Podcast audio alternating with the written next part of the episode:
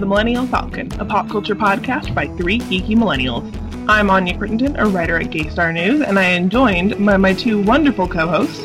I'm Hoai-Tran Bui, a writer for Slash Film and a pop culture journalist in DC. And I'm Willoughby Dobbs, a filmmaker in the DC area.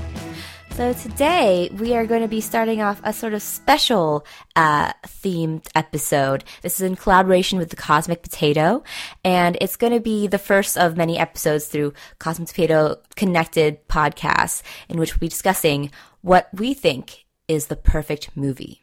So this is a perfect movie in terms of craft, uh, other such techniques, uh, but we'll discuss that as well, like what the uh, parameters of that is.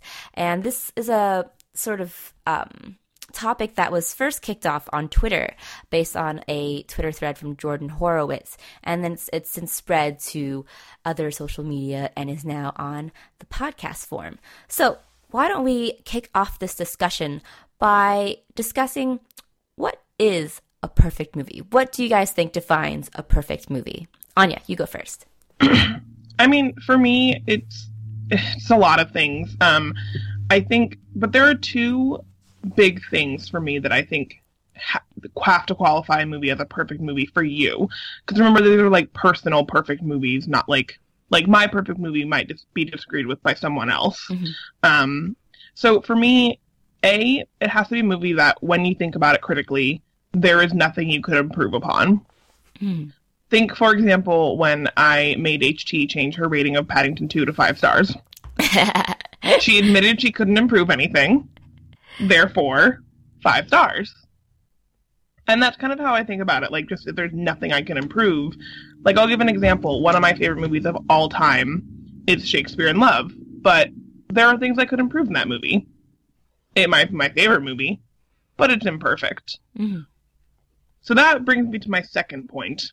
Is that, alright, stay with me. Hopefully you guys get this a movie you like can be imperfect, but a perfect movie can't be one you dislike.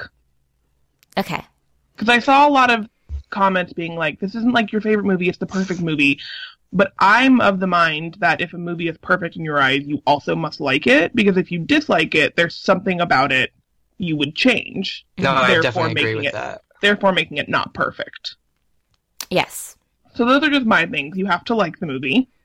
And when you think about it for a long, hard time, there's nothing that you can think to improve upon it.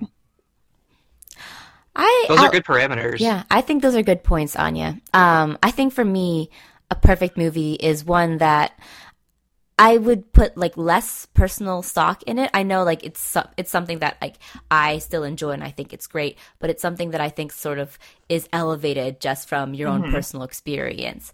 Uh, for example, one that's like the opposite of this is Wonder Woman, which is a movie I love and which really changed my whole perspective on blockbusters, but which is a movie I know is fundamentally flawed and has a lot of issues. So that would be the like the opposite of what this perfect movie would be. It's something that I think is technically perfect. It's thematically perfect, narratively perfect. It checks all those boxes essentially, but it has maybe like a little something more. Mm-hmm. So this okay. would be some yeah this will be something interesting i think to discuss. Uh, willoughby what do you think would make the perfect movie? I mean i have something very similar. Um mine's more my my film my my parameters for perfect movie like kind of are both of yours. Like it's one of those things where it's like if there's a flaw and the the if if there's a flaw in one part but the other parts are so perfect that you kind of can dismiss the flaw that you might see, it still qualifies as a perfect movie. Like, like it's like the like the movie is greater than the sum of it some of its parts. Mm. If it if um like if you're enamored with the character growth or the plot, but the filmmaking isn't the best, and you know you could still consider it a, a perfect movie. I think. Um, I think that it, it doesn't have to be every not everything can hit every nail on the, on the in the head like just to the exact right perspective because like we said art is subjective so like you point a camera at a car- at someone acting and like depending on how you do it it's either good or bad but like technically, but some person might like it, some person might not. So like, Hmm, interesting. you know 'cause what? I, I think It- actually, that would actually I- sort of disqualify it for me because I feel like this yeah, is a that would different. disqualify for me. This too. is a different you sort think of, That, uh, so you think that it, a perfect film has to be perfect for literally everyone? It's No, not no, for everyone, everyone. Everything. Everything. It's for us personally, Yeah. but there can't be anything in the film that I, again, would improve upon. So, like, if the filmmaking is bad, therefore it's not perfect to me. It could be really, really good and close to Yeah. perfect, but it's not mm-hmm. perfect. That's what sets it apart from is a being like a list of our favorite movies versus a list of what we think are perfect movies. Interesting. So it's, I guess I just have a different take on it. Because yeah. I like, I think that you can kind of like judge a movie and and see what they were trying to do, and if the and if that elevates it beyond what they actually did. See, But I I would think- usually take that for like when I'm criticizing films in general, but this I think is something Yeah, that's like a this- different sort of uh, um, discussion point. a different, different parameters Yeah. for me. hmm Yeah, like, so Yeah. I Okay. also I also want to say as part of this discussion, um, when I was thinking about like, because um, the second half of this episode is going to be us listing three movies we all consider perfect. Mhm. Um, that was really hard. First off, because there are so many movies in the world, and you're like, oh man, that one. But also, and you have to like start thinking about them Mhm. critically and like really analytically. And it brought me back, as I feel like any discussion about film does, to once more the lack of opportunities for women and people of color Mhm. because the I was I was thinking about it and I was like, man, I just I really want a film by a woman on my list. And it's not that there aren't films that are perfect by women, but like the pool is so much smaller Mhm. because of the lack of opportunity. So like my favorite movie by a woman is Marie Antoinette by Sofia Coppola. It's imperfect. Mhm. I couldn't put it on my list. It's my favorite movie directed by a woman. I can't put it on there because there are flaws. And I was just thinking about it and I was going through like my favorite movies by women.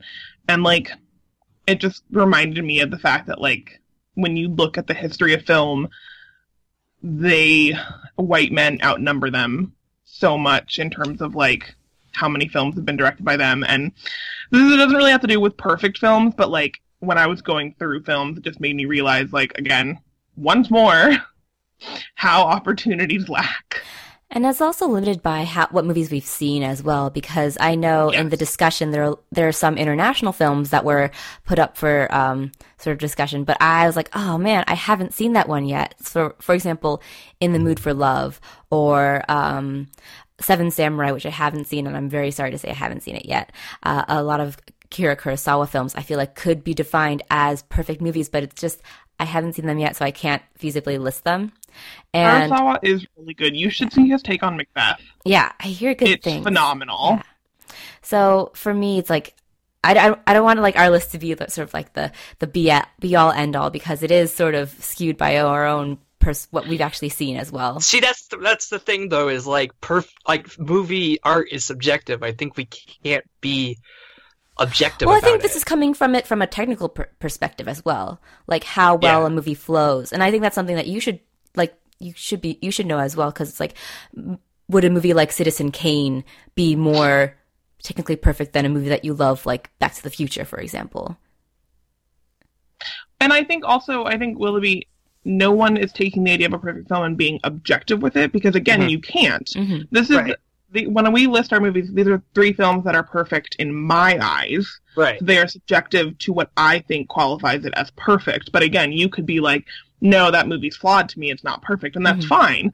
So this is a subjective discussion. But like HT was saying, for me, the idea of a perfect film has different connotations than a film that like I just love unabashedly. hmm And there are some movies on my list that like were in my top 15 when we all did our top 15 movies, but I tried to get at least one that wasn't to like broaden the scope. But again, I also think that you have to like a perfect film. So like of course some of mine are going to be my favorite. So That I guess that's I guess I'm just like conflating the two because I feel Mhm. like in your head, if you if you think of, if a movie is one of your favorites, wouldn't you also? I mean, in your head, think it's perfect. Like Yeah. I guess I guess I, I guess I, I'm not I'm not the greatest film critic, so like trying to separate the two is hard for me. Yeah. So I like Yeah. the three movies I have on the list are three of my favorite movies of all time. But I also do think that they're perfect movies. Like I don't think any of them can be improved. Well, then I- there you go. Yeah. I think I mean, because that's what. Go ahead, HT. oh no, you go ahead. Oh, I was gonna say like that's what I was saying earlier. Like, so you like all your favorite films, and in your mind they are perfect. Yeah. And so like that's what I was saying. Like with Shakespeare in Love, it's probably my favorite film or one of my top three, definitely. But the lack of queer identity in the film makes it imperfect to me. I there is you know a lot of like gay panic sort of in that film, and I don't think that's right, and I think it's inaccurate also for Shakespeare. So like it's imperfect in that regard to me, but it's still also like one of my favorite films. So like, do you see? Yes. No, I Yeah. see what you're talking about in that case. So yeah, Um, and I, I should say one of my one of my favorite movies has has been adapted to a certain Broadway stage that's been running since 1996. Uh, so this is a perfect film and not a perfect Disney Broadway musical. All right.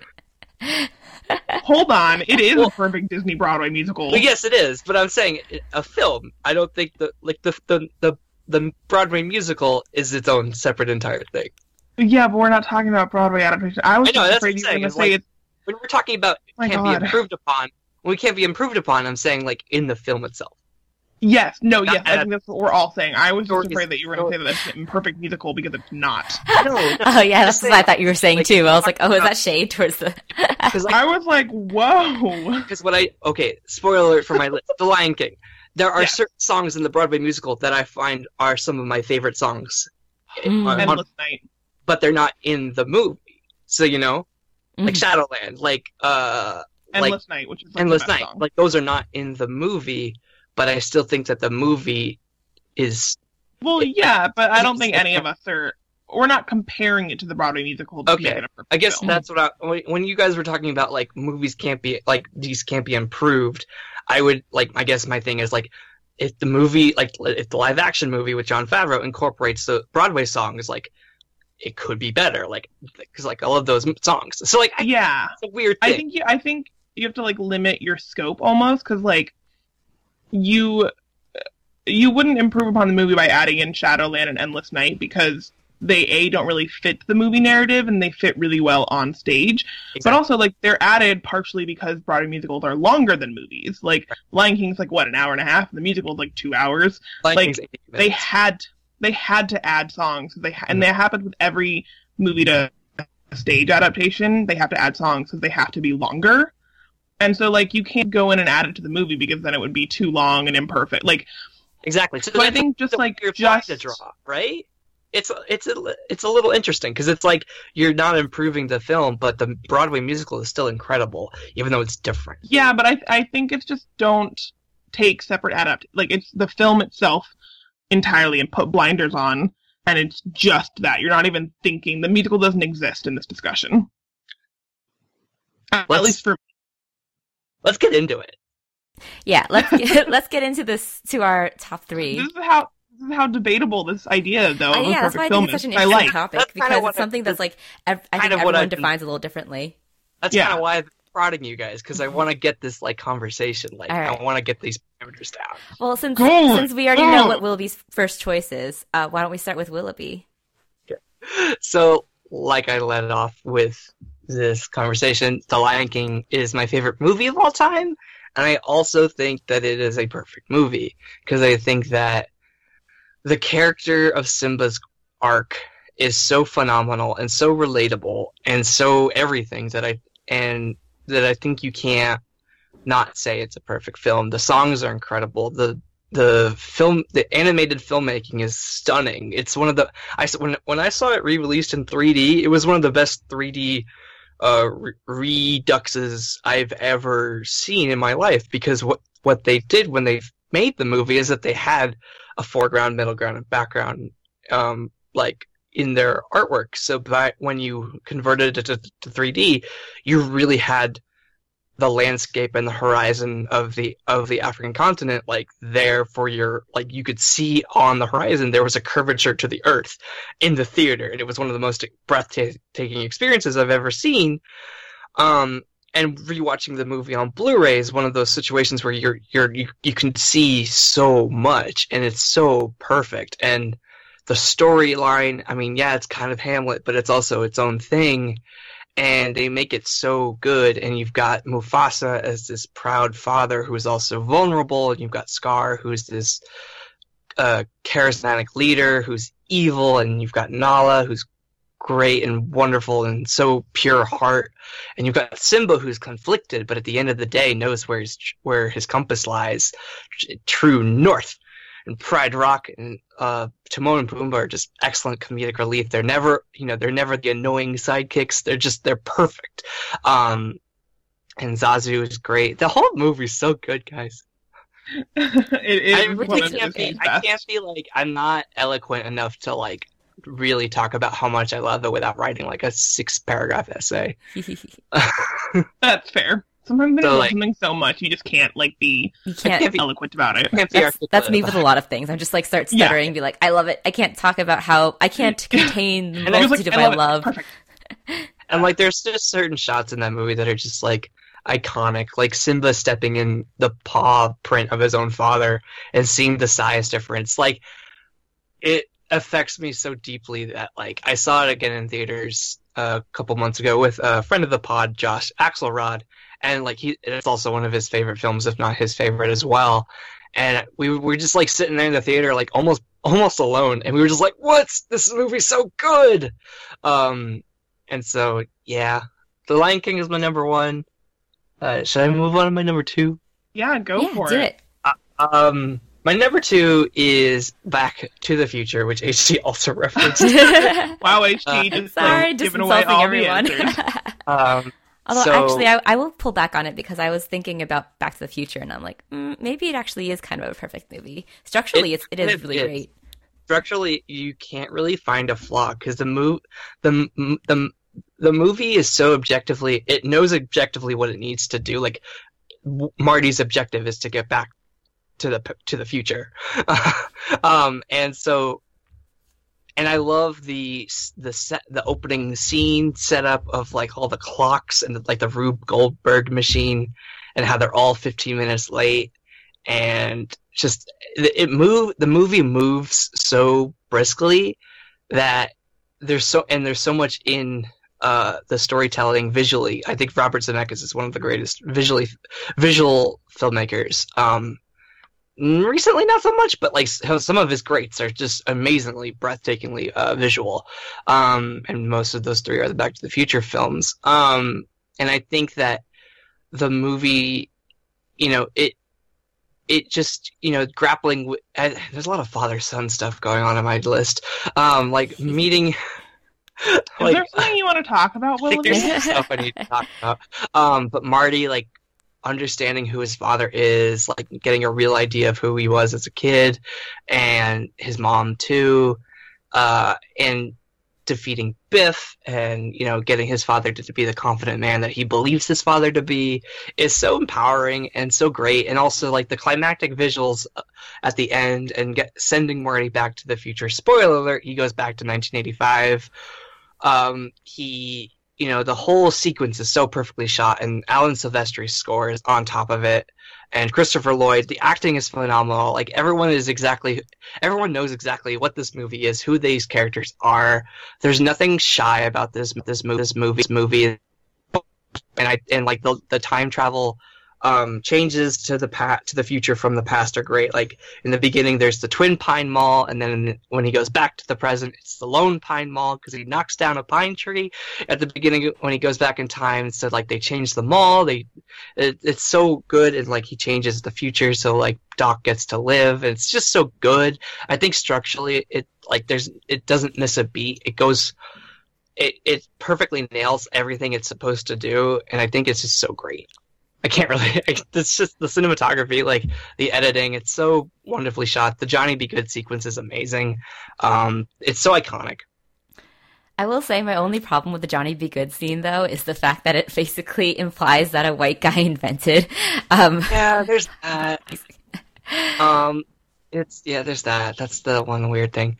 Um, but I will actually, yeah, I'm going to rescind my earlier sort of jab at Back to the Future and say that I think it is pretty close to a perfect movie just because it is so structurally strong and really, like you were saying, brisk and tight and everything. There's not a frame that's really wasted in terms of like adding to the overall sort of story and what it leads to essentially. Yeah, like I don't think you can say the same thing about the other two Back to the Future movies. I think there are some problems with them, um, but I think the first Back to the Future is a perfect movie. So this isn't saying me saying the trilogy is perfect, just the first movie because I think it is such an iconic classic. Um, so my third film. Uh, any guesses as to what it might be, guys?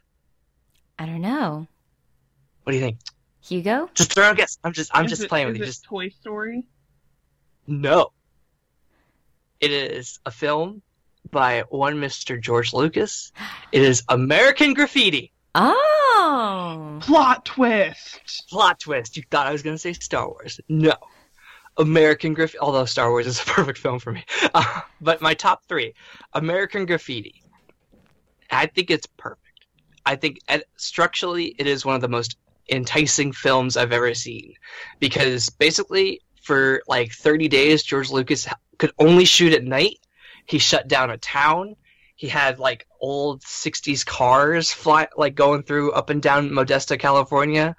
And he it really shine he shines as a technical achievement of you know like you've got it basically like def- defined like almost like a new genre like the one the one night uh the last night in the summer the kids go out and do something ridiculous for like one final time like Superbad and like all those types of movies. Like this but this is wholesome and pure. Um but you've got ron howard you've got richard dreyfuss um as as the main two uh characters and they're they're at a cross point they're at a uh, uh crossroads in their life. One of them is debating on going to college. One of them knows he's going to college but he has a girlfriend back home and they're dealing with like the like the the difficulties and conflicts of both of those choices of going to college. And it's the last night of summer they're about to head off and literally like the next day and it's like one final night of of teenagerdom. Um and it's so fun because like it's you've got three f- or four different plot lines going on uh and it the, the characters weave in and out of each other's stories. And so like if you were only following one character you would see like the other character pop in like every 15 minutes and be like oh what's up? And it's like i'm just doing this thing. Um and the the I, and like the way that he ties it all together is the radio because you've got all these cars cruising up and down Modesto, California, all tuned to the same radio station of Wolfman Jack, and you've got him like DJing all these old 50s and 60s songs. Um, and the soundtrack is perfect too. It's 40 songs of just old time rock and roll, uh, everything.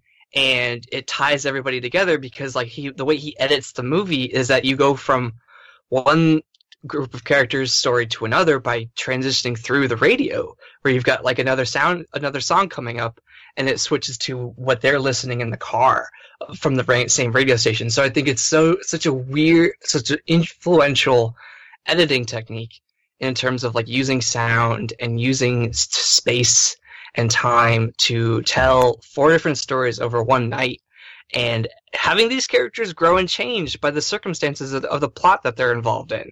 And by the end of the movie, they're not the same people. The characters make make different choices at the end of the movie that they didn't think they were going to make, and and it's you know for better and for worse. And I think that it's such and it ends in such a powerful way of like characters trying to do things that they didn't think they had it in them to do and they realize the realities of their existence. And at the end of the movie you know they are they all move go their separate ways and you get to you know the little title cards at the end tell you what, what happens to them.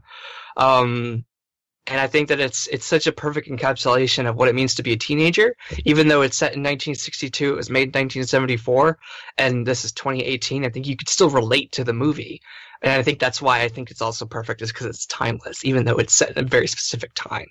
Um, and yeah, like you guys didn't think I would be talking about another a, a non-Star Wars George Lucas movie. Well, I know, it was a I huge will plot say though, I, I would have probably argued with you if you if you picked A New Hope because of the uh, power converter scene. Oh, no, that's a perfect scene too, because it perfectly encapsulate Mark Hamill's character at that moment in his life. But I Oh want to go to God. Tosche Station because of cow- power converters. He is supposed to be that whiny. He is supposed to be Mark I Hamill. will. I will defend Luke. Skywalker in A New Hope to my dying days. I think. I think A New Hope has some plot structural problems, oh, yeah, it has But, a few. Yeah, I guess. Um, but I will defend whiny Luke.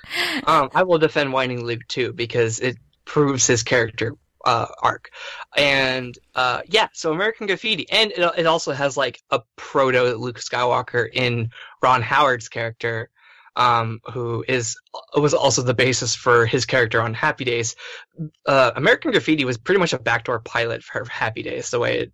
Uh, Ron, like Ron Howard as the star and whatnot, um, and it's like 50s uh, nostalgia and all that jazz. Um, but other, but like George Lucas always kind of self inserts his his self into these characters. Like you can look at um Ron Howard's character or Luke Skywalker and be like, oh, that's just George Lucas and where he was in his lifetime. Um, so and like yeah, like George Lucas basically made American Graffiti to make to remake his childhood. Uh, but yeah, I think American Graffiti is a perfect film. awesome. And and I think people forget that that was his first critical success. I mean, THX one one three eight was also a critical success, but it was like a financial and critical success. Like it, he was nominated for like best director and best picture with American Graffiti. It was a it was a smash hit. I think people forget that because of Star Wars, but American Graffiti was like what base his big break. Mm-hmm. And we Yeah. saw Uh, baby Harrison Ford in it, didn't we? Uh, kind of baby, because he's only three years older than uh where he was in, in uh, Star Wars. Yeah, I guess he was Um, never really a wasn't really baby because he was like 30 by the time he started he was acting. already So 30 but he was wearing a hat and it's very funny to see him being like to play he was wearing a cowboy hat it's very fun um yeah so yeah that's me talking about a george lucas picture a different one than what i've been talking about for the past three years All right. Anya, what are your top three uh, perfect movies? All right. Well, similar to where Willoughby realized he had a father son thing going on, I realized that two of my films on my list are films that I initially dismissed and now think are perfect. So clearly, I also need to stop judging things before I see them sometimes. I'm getting that impression from my list. We have a theme going on. So I'll get to those two first. Um, so, like HT mentioned, uh, this whole thing started with a Jordan Horowitz Twitter thread, and she mentioned before the podcast started that there were a lot of repeats, and there are a lot of repeats. And one of those repeats was Casablanca. And there's a reason for that. And Casablanca is the first one on my list. Um, and it's one that, like, when I saw it, I was like, all right, I feel like this is a movie I have to see. But, like, you know, it was, like, ranked, like, top of the AFI list for so many years, and, like, I was like, is it really that good?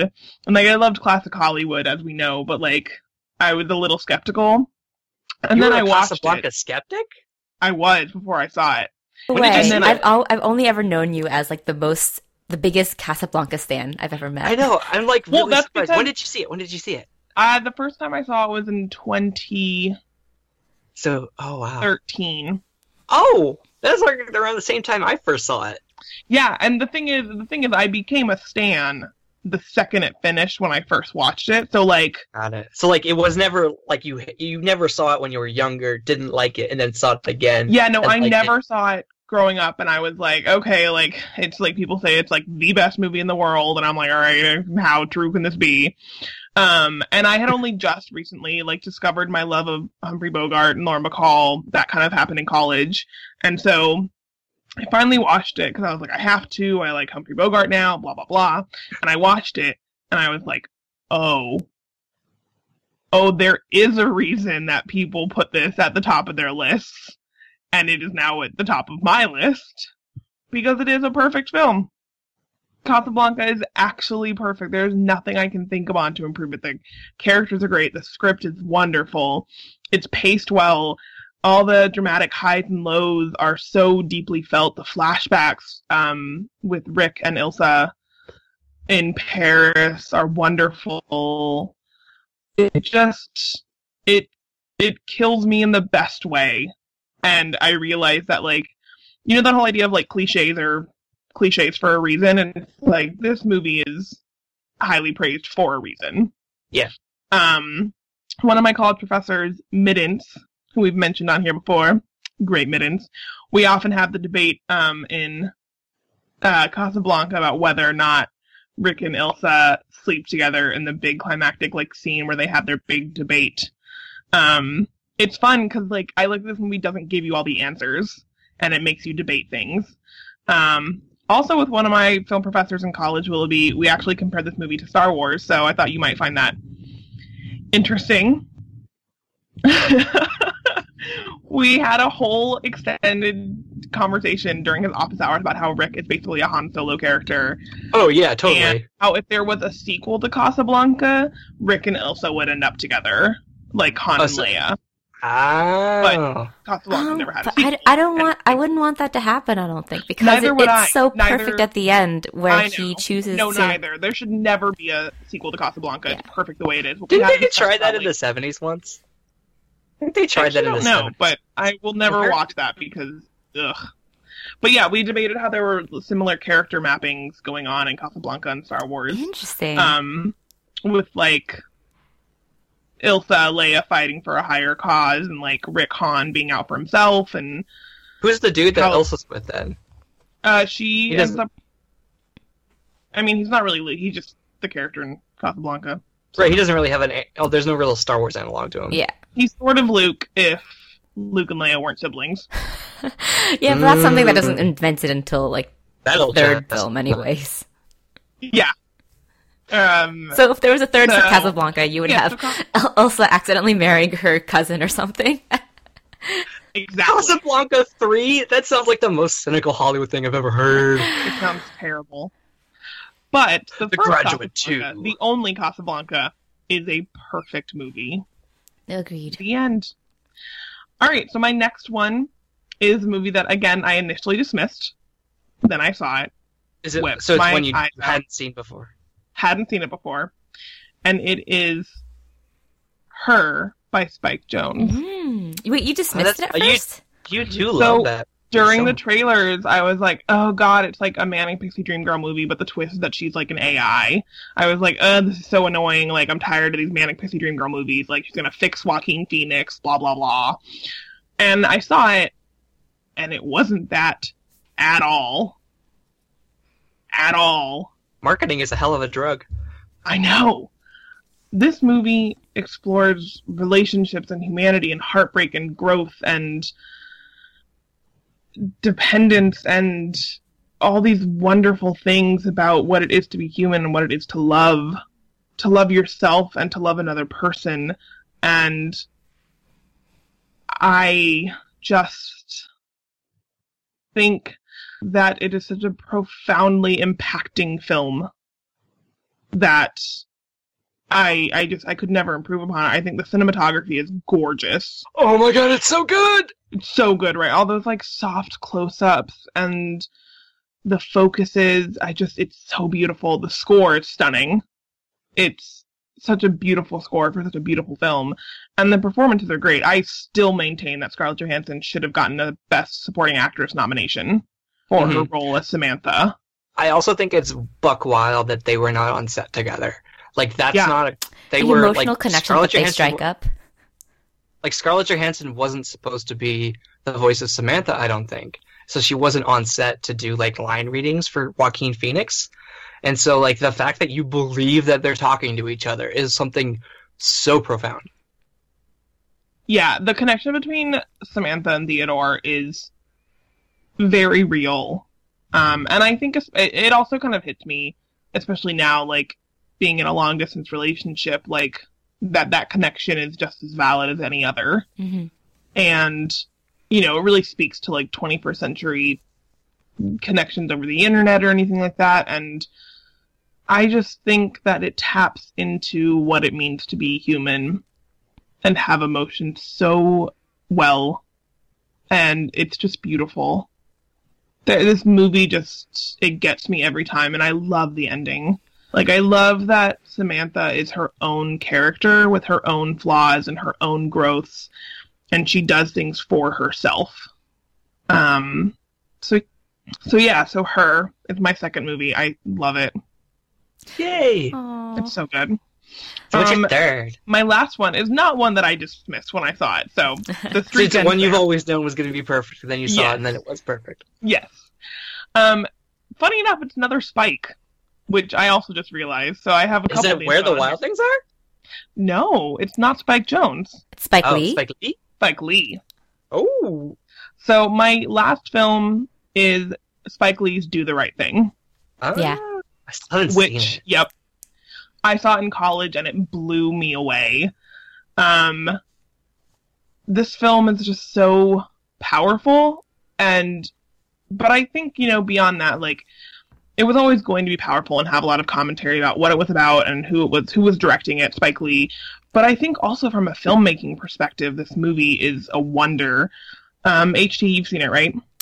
I haven't seen the whole thing, but I have seen. Okay. Yeah. hmm So the whole thing about Do the Right Thing is that like it takes place in like a New York City summer, um, and he basically uses the actual heat from like the weather as like a metaphor for the boiling point of the community itself with like race relations.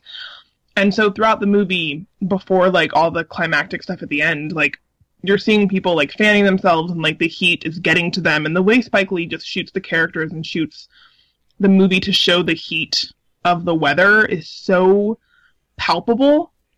Like you watch it and you feel like you start getting warm yourself because of the way he shoots it. It just feels like it's enveloping you into these like um emerging emotions and how these characters are feeling and like struggling being oppressed by both the heat and society itself and it's so it's unlike anything I've ever watched before, just in terms of like how he took a single environment and a single aspect of the environment and mapped it onto this whole complex situation of race and identity and community. And I just think it's really well done. I mean, perfect. And that end, the end climax is insane in like the best way. It like it is a punch to your gut when you watch that ending. Um, and it is every time, no matter how many times you've seen the film. So I just think Do the Right Thing is a perfect film. It's absolutely fantastic. And you guys should both definitely watch it because it is worth seeing.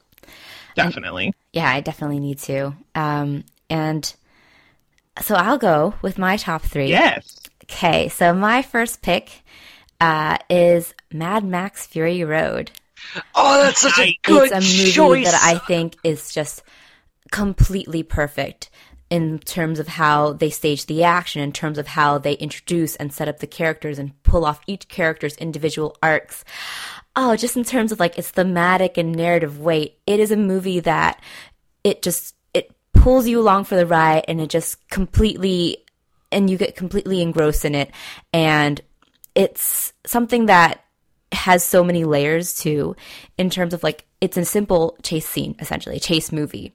But the more that you watch it the more layers you pack onto it and the more sort of uh deeper sort of readings that you can pull into each into the characters and into each sort of choice that they make uh in terms of like in terms of, of thematic beats. Just like every time i watch it there's something that i, I pick up or that i think uh, or that something that uh, sticks out to me even more. For example, the idea of the seeds and the um, the woman from the the female tribe who is carrying around the seeds for a new life and a new sort of evolution, and how she how women are the ones who will save the earth because they are the maternal sort of protectors who are who both like will raise up like new life as well as bring new life into that into the world. oh my god, you just blew my mind. it's just it's a it's a perfect it's a perfect action film and it's a perfect film altogether. And i like that every single one of the characters.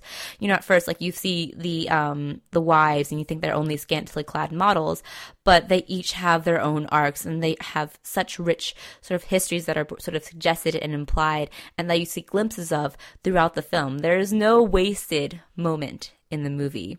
And it's a movie I could rave about for hours. I remember I watched again silently when I was in Thailand and it was like playing on this boat, this ferry that we were that we were um, going across to like go to an island, and my friend had never seen it before, so I was just explaining the entire thing to her, and I got Oh really excited, just like telling her all the meanings and like um, thematic beats to it, and she's like, "I'm enjoying this so much more than if I were just watching it," and it's something that like made me realize even more how perfect this movie is, just because I could enjoy it, just like explaining it to someone while watching it on silent, essentially. It's pretty much a silent film It too. is. Like that's the thing. Like you could have title cards instead of dialogue, and it really wouldn't be different. Um, but yeah, that's such a Yeah. good movie. You know, hey, did you guys ever have to do? Um, I know you both took film minors. yes, Um, did and I think one of the requirements was to take film and video one. I didn't take film Um, and video one. You didn't have to No, take it. well, because I took the uh, film minor in the literature department. Yeah, same. Oh, okay. I did cinema Um, studies. Right. So so neither of you took film and video one. So one of the biggest things you have to do in a lot of film and video one classes is a chase scene. hmm And so what I what I and, and I always disregarded that as like this like a stupid thing. Like why like everyone does a chase scene. Like what does it accomplish? Why are we doing this? And Mad Max Fury Road is the answer to that question because it's a perfect movie chase scene. You know, It's like, the what whole like movie's like a chase scene. hmm exactly HTUSA. It's a chase movie, and I was like, Yeah. oh, this is why they teach that in class because it teaches you how to do narratives through visuals and actions. And Exactly. I'm like, oh, that's what this movie is doing. On the Um, surface, and it's that so movie simple. should be shown in that movie should be shown in every film class. Yeah. On the surface, it's so simple because chase scenes, uh, by default are just point, going from point A to B to C. But Mad Max Fury Road shows that you can, s- like, sort of stuff so much story and so much narrative into those, in between, like, those A, B's, and C's or into those little points without making the film seem clunky or over, overbearing. And, And they, they go from A, B to C back to A. Yes, and that's what makes it so amazing. Um, and it's a it's a film that's perfectly edited too. Um, it there is it was a female editor, and I remember there was a lot of articles. I believe. I'm sorry, Was it his wife? is his wife? Yeah, I it think, was yeah. his wife. And there were a lot of articles about the editing in that film coming uh, like or surrounding its release, talking about how she always she was mostly a dramatic film editor. She didn't do a lot of action films. So the way that she edited was she always made sure it was around like a central point so that the eye wasn't confused. It could just follow like the center of each frame and make sure that like the whatever you were looking at in the center of the frame was the center of the action. And so it wasn't like it wasn't a lot of the uh, action films sort of preference that we do now in terms of just like being very shaky and kind of confusing the eye. It was made to be as easy to watch and streamlined as possible. And another thing, like if you put all the frames next to, uh, if there's like a little thing going around when people would edit films really quickly, and uh, at like a double the frame rate or something like that. If you did that with Mad Max Fury Road, you could still see like what was happening in the action. It was it was still incredibly clear, even if it was like double the speed that it was before. And that's what's like it's so amazing to me. That's why it for me is a technically perfect and it's just like a thematically perfect film. All right, I love Mad What's your Max. second one? My second one is E.T. Ooh, Nice. our first Spielberg on the list. I know, which I'm He's surprised done like about because thirty films. he I talked about him before. He's the consummate filmmaker, and I think E.T. is just like the the epitome of how perfect of a filmmaker he is. I watched again recently, and it surprised me just how emotionally caught up I was in it again, despite like having seen it so many times before. It's a movie that is just technically perfect, and like in terms of like the editing, the filmmaking, and mostly the score. The score is just incredible in terms of how it just like will sort of track the emotions and the and um, what you're supposed to be feeling along with the film, and it is it just it just feels like a magical movie. I can't. I I feel like I can't really uh, go into the technical as much as I as I can. It's just a film that everything seems to work in perfect conjunction with each other, so that it creates this sort of magic of filmmaking that I feel like movies should make you feel like.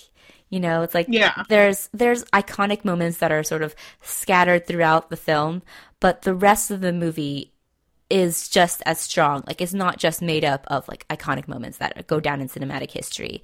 The movie itself is just one one really cohesive, one really beautiful sort of package. So, E.T., a beautiful, perfect film. I can't, I just can't think of any flaws with it. Like Anya was saying, it's it's a movie that is without flaws, perfectly acted, perfectly shot, has so many moments that just are like distill what movies should be for me. Okay, my third choice. Thank you. My third choice. And yeah, during whenever I watch the the bike scene in ET, I will start crying. Just John oh. Williams score as it swells up and they suddenly start I mean, flying in the, in the, air. I'm just I don't know what it is, but it, I just get caught up and my heart gets lifted. And I think that's exactly what a perfect film should what do. What you're supposed to feel. Yeah, exactly. All right, so my third choice. This is one that I was sort of wrestling with because it there are so many films that I think are like near perfect. Um, but this is one. This, my third one is Psycho by Alfred Hitchcock. Ooh, nice. And the one, the I reason agree, that I, I was sort of on the fence with this one is because the rest of the film is just like is definition textbook perfect. But then there's that scene at the end where you have like the the dump of exposition about like his sort of like yeah. his mental state. But it works so well because it's bookended by that really eerie, really chilling scene where you uh, zoom in on Norman Bates' face and you hear the um, the monologue of the mother and the the skeleton skeletal face gets superimposed over that. It's just it's so mm-hmm. good.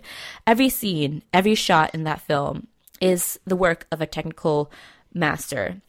Alfred Hitchcock, every one of his films is so textbook perfect in terms of like how he pulls off the techniques. And like he's invented so many techniques as well. I mean i took a whole class on hitchcock so like i have this sort of sort of um adulation of the way that he is able to create so many techniques that have been that are used still today and that he was able to really um, elevate this idea of suspense just by a few few like little tricks of of technical camera work. And uh, I think Psycho is just kind of the epitome of all that. The music, the screeching violins, the the fact that he wanted at first the movie to be entirely silent, but then the music really adds to that. It does. That it foreboding. So it's so good. Um, the oh, the MacGuffin. It's a perfect MacGuffin too because a lot of MacGuffins in Hitchcock films feel really just sort of tertiary. You're like, okay, this is a MacGuffin. It's obvious. But the the way that the camera follows the money, the way that the movie that the camera is sort of voyeuristic, is that it's it's like almost alive in a way.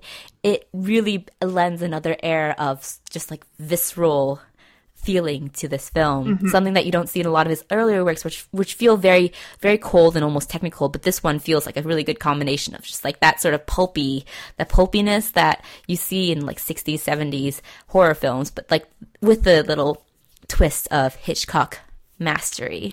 So Psycho, it's so good. Yeah. Oh, it's such a good one. Such a great film. All right, so those are our choices for perfect films.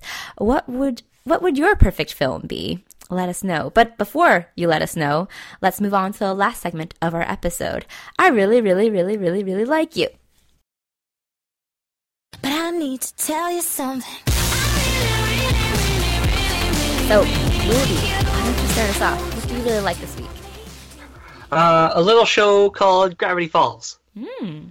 Um, I picked it up recently because it was on Hulu and it was on my watch list, and I started watching it on like Tuesday, Wednesday, and I'm a full season in. There's two seasons, and I love the way that it just builds its mythology and delves into its weirdness and uh, otherworldliness. Uh, for those of you who may not know, it's a Disney show. Disney XD, technically. Uh, these twins, Mabel and Dipper, are um, living with their grunkle their grand uncle Stan at his mystery shack, which is kind of like this like American cryptid museum with like not real shit. Um, but Dipper finds a journal about the real um, like cryptid stuff in uh, Gravity Falls, the town in Oregon that they're like living in the summer for. Um, and it's this like fun little like Americana sh- uh, type show with like um, monsters and aliens and zombies and you know trying to survive basically like it uh, Gravity Falls, but it's like really funny too. There's a lot of smart humor. Um, it's never really it's very playful with its humor and its dialogue and its like plot lines. Um, and its characters are so great; they're very well defined. Kristen Schaal is uh, Mabel, and so it's it's so weird because she doesn't really change her voice from Louise uh, in Bob's Burgers. So like you have this like entirely like chipper, wholesome character on one end, and then you have Louise Belcher on the other. And it's wild that she can play the same character without really changing like the way she talks at all. and H. it's Jon like Benjamin does the same thing between Archer and Bob Belcher. Like he Oh, does yeah. not change his voice between Bob and Archer, and it's like they're so What? different.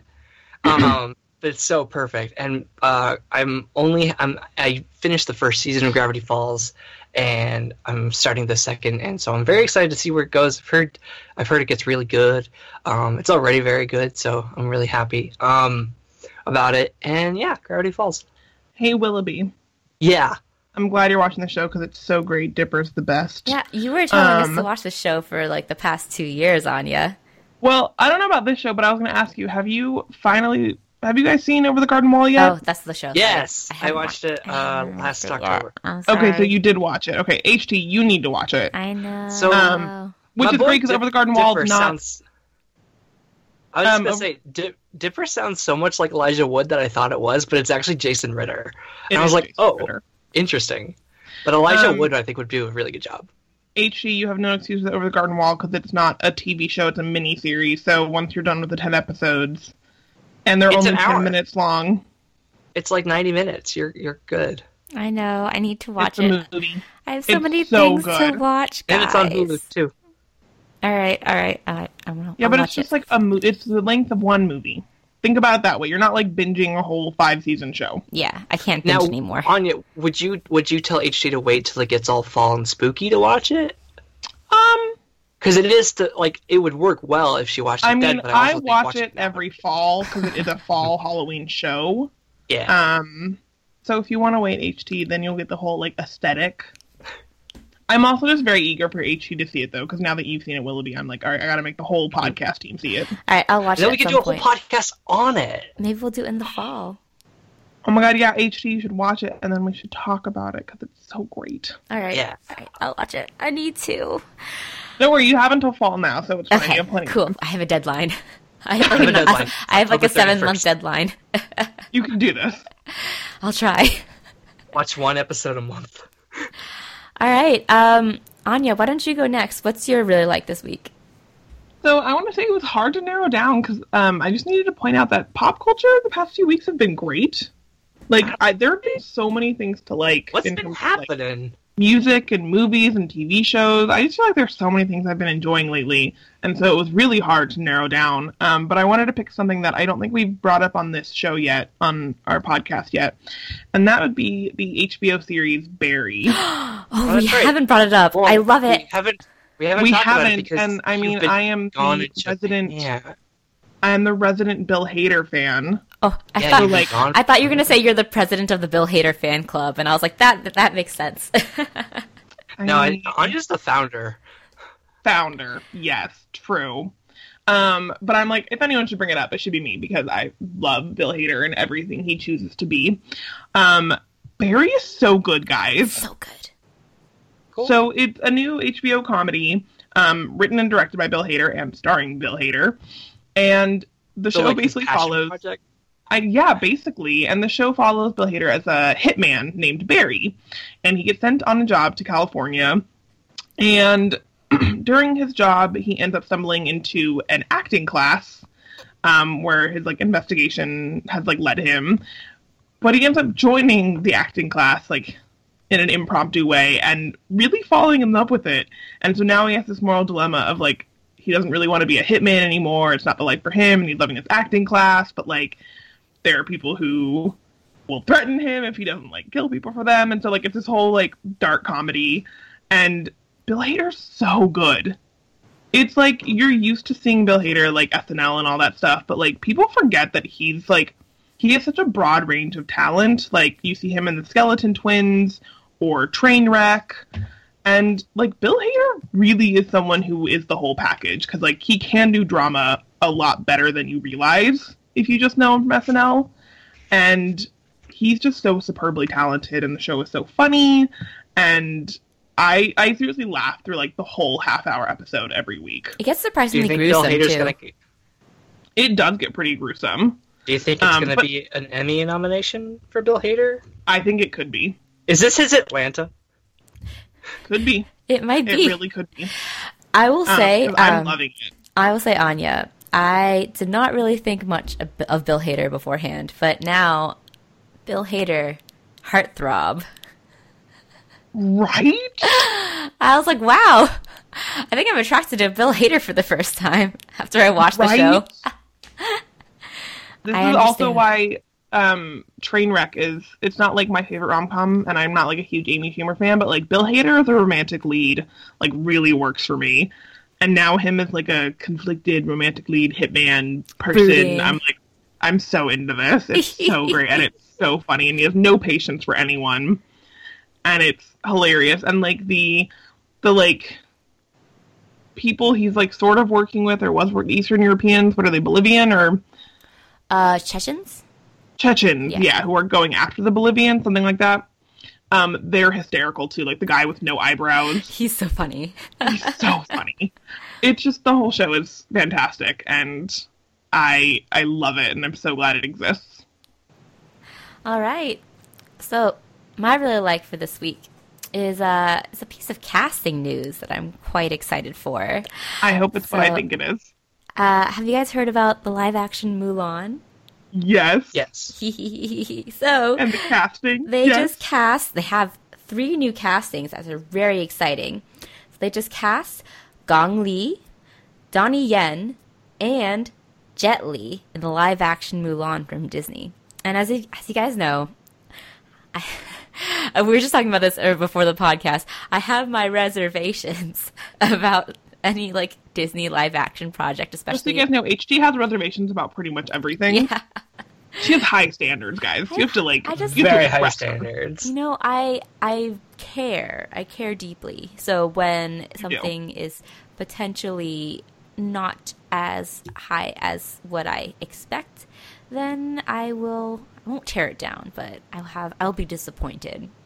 But uh, this movie is looking like it's going to be the Black Panther of uh, beautiful Asian blockbuster movies because Well, I'm, between that and Crazy Rich Agents, and Crazy Rich Asians, Asians too. It's a great time to be an Asian American, and um, I'm I'm actually becoming quite excited for Mulan, even though it's actually getting pushed back because it's supposed to come out uh, like this year or next year, but it's it's still being filmed and they're still casting, obviously, but um, it's it's exciting. I'm not sure who uh, Jet Li and Gong Li are playing, um, but I think Donnie Yen is playing uh, her mentor. Oh no, Jet Li is in final talks to play the Emperor of China.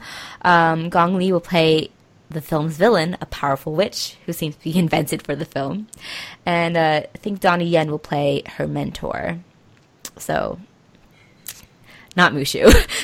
Willoughby's like Not Willoughby's like No, not Mushu. Who's what's his face? Who in the Shang. The yeah. They haven't ca- they haven't cast. they haven't Shang cast yet. Shang yet. Okay. No, well, Donnie so Yen's a little bit old to play Shang.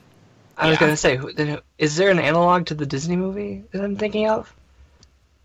Like, who would he be playing? Is it is he playing a new character? It would probably Yeah. be a new character. It seems like it's a bit different than the Disney film because because his analog would be Mushu, but Oh. obviously he's not. I mean, you could still have Eddie Murphy as the dragon.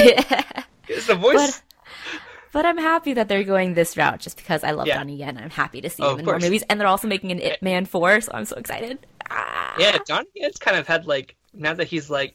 Uh, I think because of like Rogue One, like he's had like success with Disney. They're like, let's get this guy a new in our project. He's got a big Chinese following too. Actually, when I was Mm-hmm. first getting excited about Donnie Yen being in Rogue One, my mom was like, "Donnie Yen, I know, I've known him for like 20 years. He's been like in a million Chinese films." And I'm like, "Oh, I've only known about him recently. I'm sorry." Yeah. Yeah, well, once you Well, break into ho- once you break into Hollywood, we Americans are like, "Oh, hello, who are you?"